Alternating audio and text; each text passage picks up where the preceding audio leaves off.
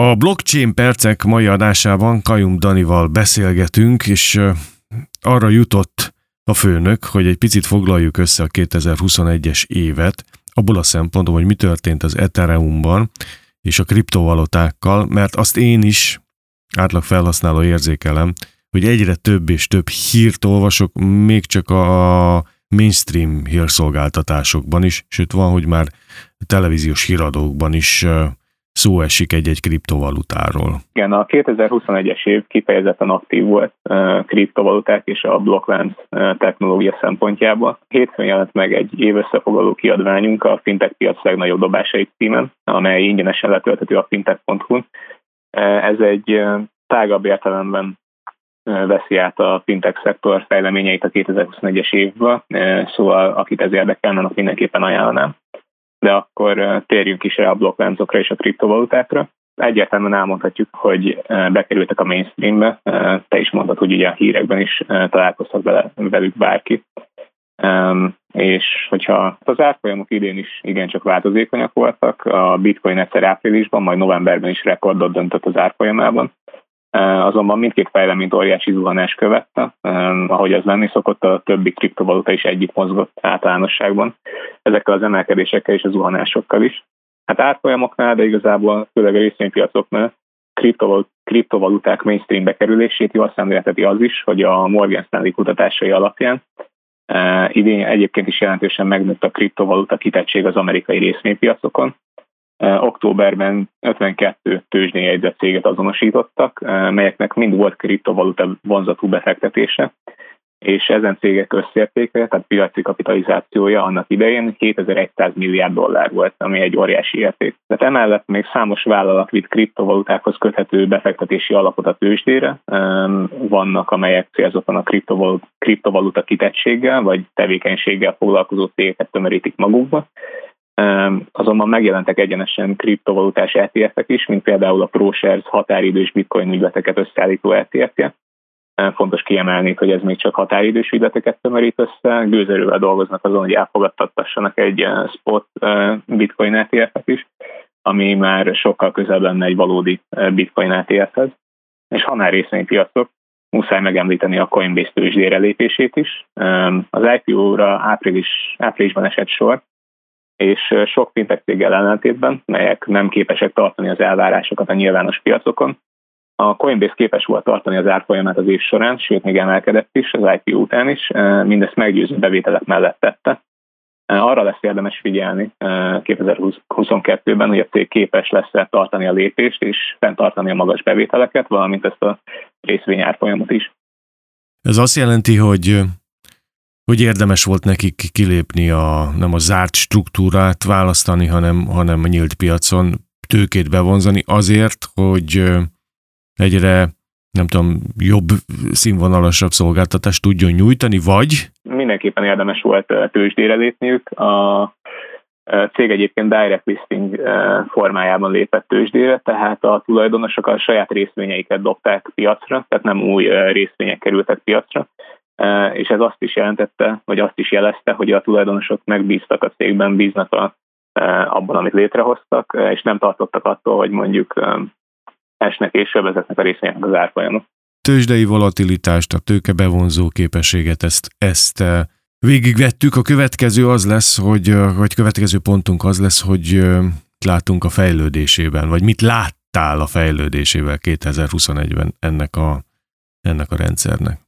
Egy nagyon nagy trend volt az idén az, hogy számos kriptovaluta tőzsde kriptovaluta egyenlethez kötött bankkártyákat dobott piacra.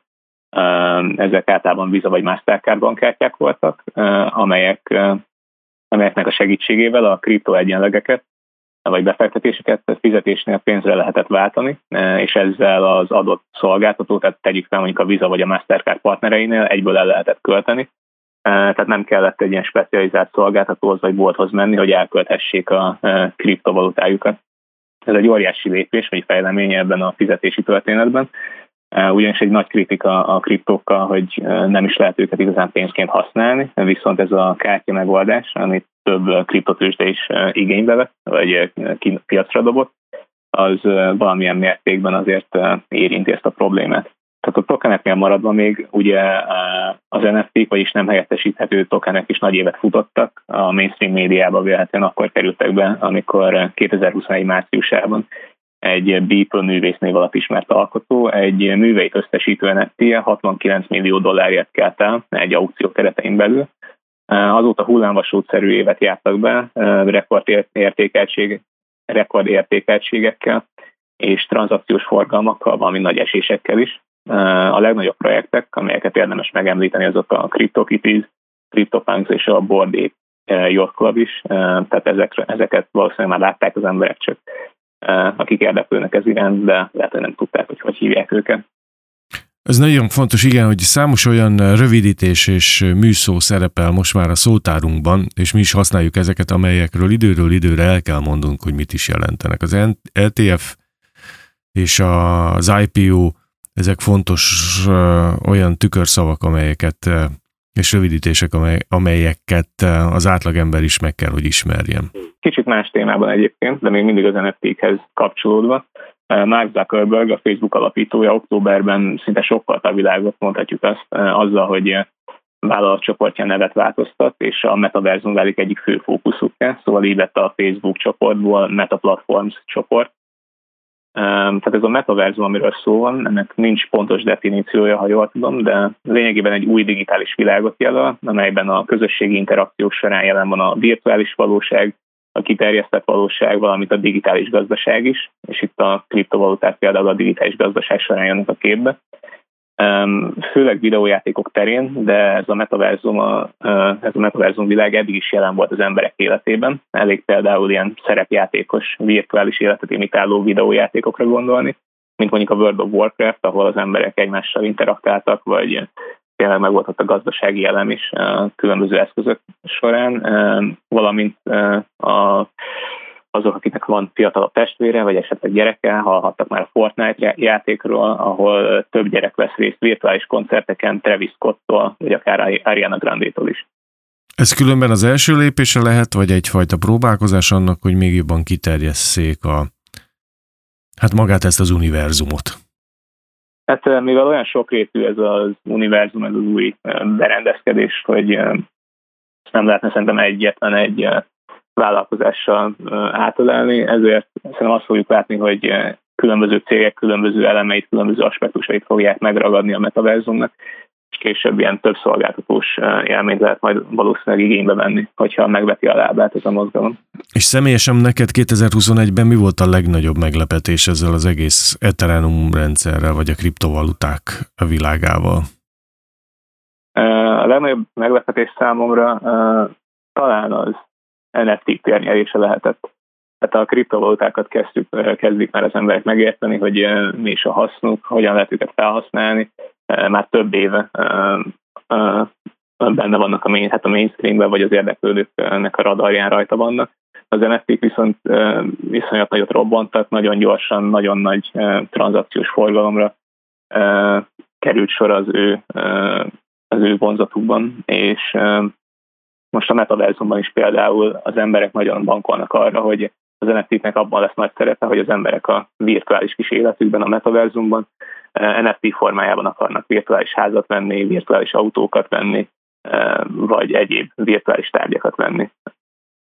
És szerinted igazából a, az, hogy most már két nagy tradicionális bankkártya kibocsájtó, a Mastercard és a Visa is beleállt valamilyen szinten a kriptók világába, ez egyfajta elismerése vagy legitimizációja lehet ennek a rendszernek? Mindenképpen. Egyébként azt is meg kell adnom a Vizának és a Mastercardnak is, hogy ők nagyon aktívak a fizetések területén, és minden innovációt nagyon komolyan vesznek, így például az open banking tevékenységük is meggyőző, a befektetéseik is és a stratégiájuk is de ez mindenképpen elismeri a kriptovaluták világát, az, hogy két ilyen óriási múltal rendelkező szolgáltató is komolyan veszi őket. Magyarul kanonizálódik a rendszer, és ha akarjuk, ha nem, tehát ezt a szellemet a palackban már nehéz lesz visszagyűrni. Mindenképpen. Arról, hogy 2022-ben miről szól majd, az Ethereum rendszere, a tokenizáció, vagy egyáltalán, hogy az NFT-k pörögnek még durvábban, arról szerinted mikor érdemes majd beszélni? Az első fél évet mindenképpen meg kell várni, vagy gyorsan kiderül itt, hogy mi lesz a trend? Én azt mondanám, hogy várjuk meg a fél évet, és akkor tekintsünk vissza erre, de közben addig is aktívan fogom figyelni. Rátérve a blockchain további felhasználásáról, tehát ugye beszéltünk kriptovalutákról, viszont a technológia maga az több mindent magába foglal. Szóval egyre több ország kezdett el digitális jegybankpénzen dolgozni. Ezek blockchain alapokra helyezett digitális valuták lennének, amelyek megadnák a kriptovaluták hatékonyságbeli előnyeit. Azonban ezt egy centralizált felügyelet módon tennék. Kína már több éve foglalkozik ezzel, míg Nigéria idén ősszel indított el élesben, még próbaverzióban saját digitális jegybankpénzét. Emellett a blockchain egyre többször használják ellátási láncokban, a megoldások főleg hatékonyabb folyamatokat tesznek lehetővé. Ez a COVID idején főleg fontos, ugyanis a nemzetközi ellátási láncok nagyon komoly problémákkal küzdenek. Végül a pénzügyi szektorra is rátérnék, ugyanis egyre, egyre gyakrabban használják a blockchain technológiát, nem is véletlenül. Számos inkumbens, számos nagy bank jelentett be új blockchain platformot, vagy új blockchain megoldást a kínálatában de egy, ami kiemelkedik, az a Settle-nek, Settle-nek az új rendszere, amely másodpercenként egy millió tranzakciót képes feldolgozni. Ezzel messze megelőzi az Ethereum-ot, ami mondjuk 15 tud másodpercenként, de ezen kívül vannak más blockchain rendszerek is, amik akár felmennek az ezres, ezres, tízezres nagyságrendbe, de még a hagyományos fizetésfeldolgozó vállalatok sem tudják egyáltalán megközelíteni a settle ugyanis ezek a szolgáltatók átlagosan 24 ezres másodpercenkénti tranzakciós csúcsértékkel dolgoznak, tehát ez az egymilliós tranzak, tranzakció másodpercenként, ez egy óriási mérföldkő lehet a pénzügyi szektorban. Igen, ez elég impresszívnek hat, és akkor innentől az egyik legnagyobb kihívás is megoldásra kerül úgy tűnik, mert hogy nagyon sokszor az a kifogás éri a kriptovalutákat, hogy végtelenül lassú és nehézkes velük fizetni, de hát tudják ezt a fejlesztők is, nem volt kétségem a felől, hogy ebben lépni fognak. Dani, köszönöm szépen az eheti megfejtést, jövő héten folytatjuk.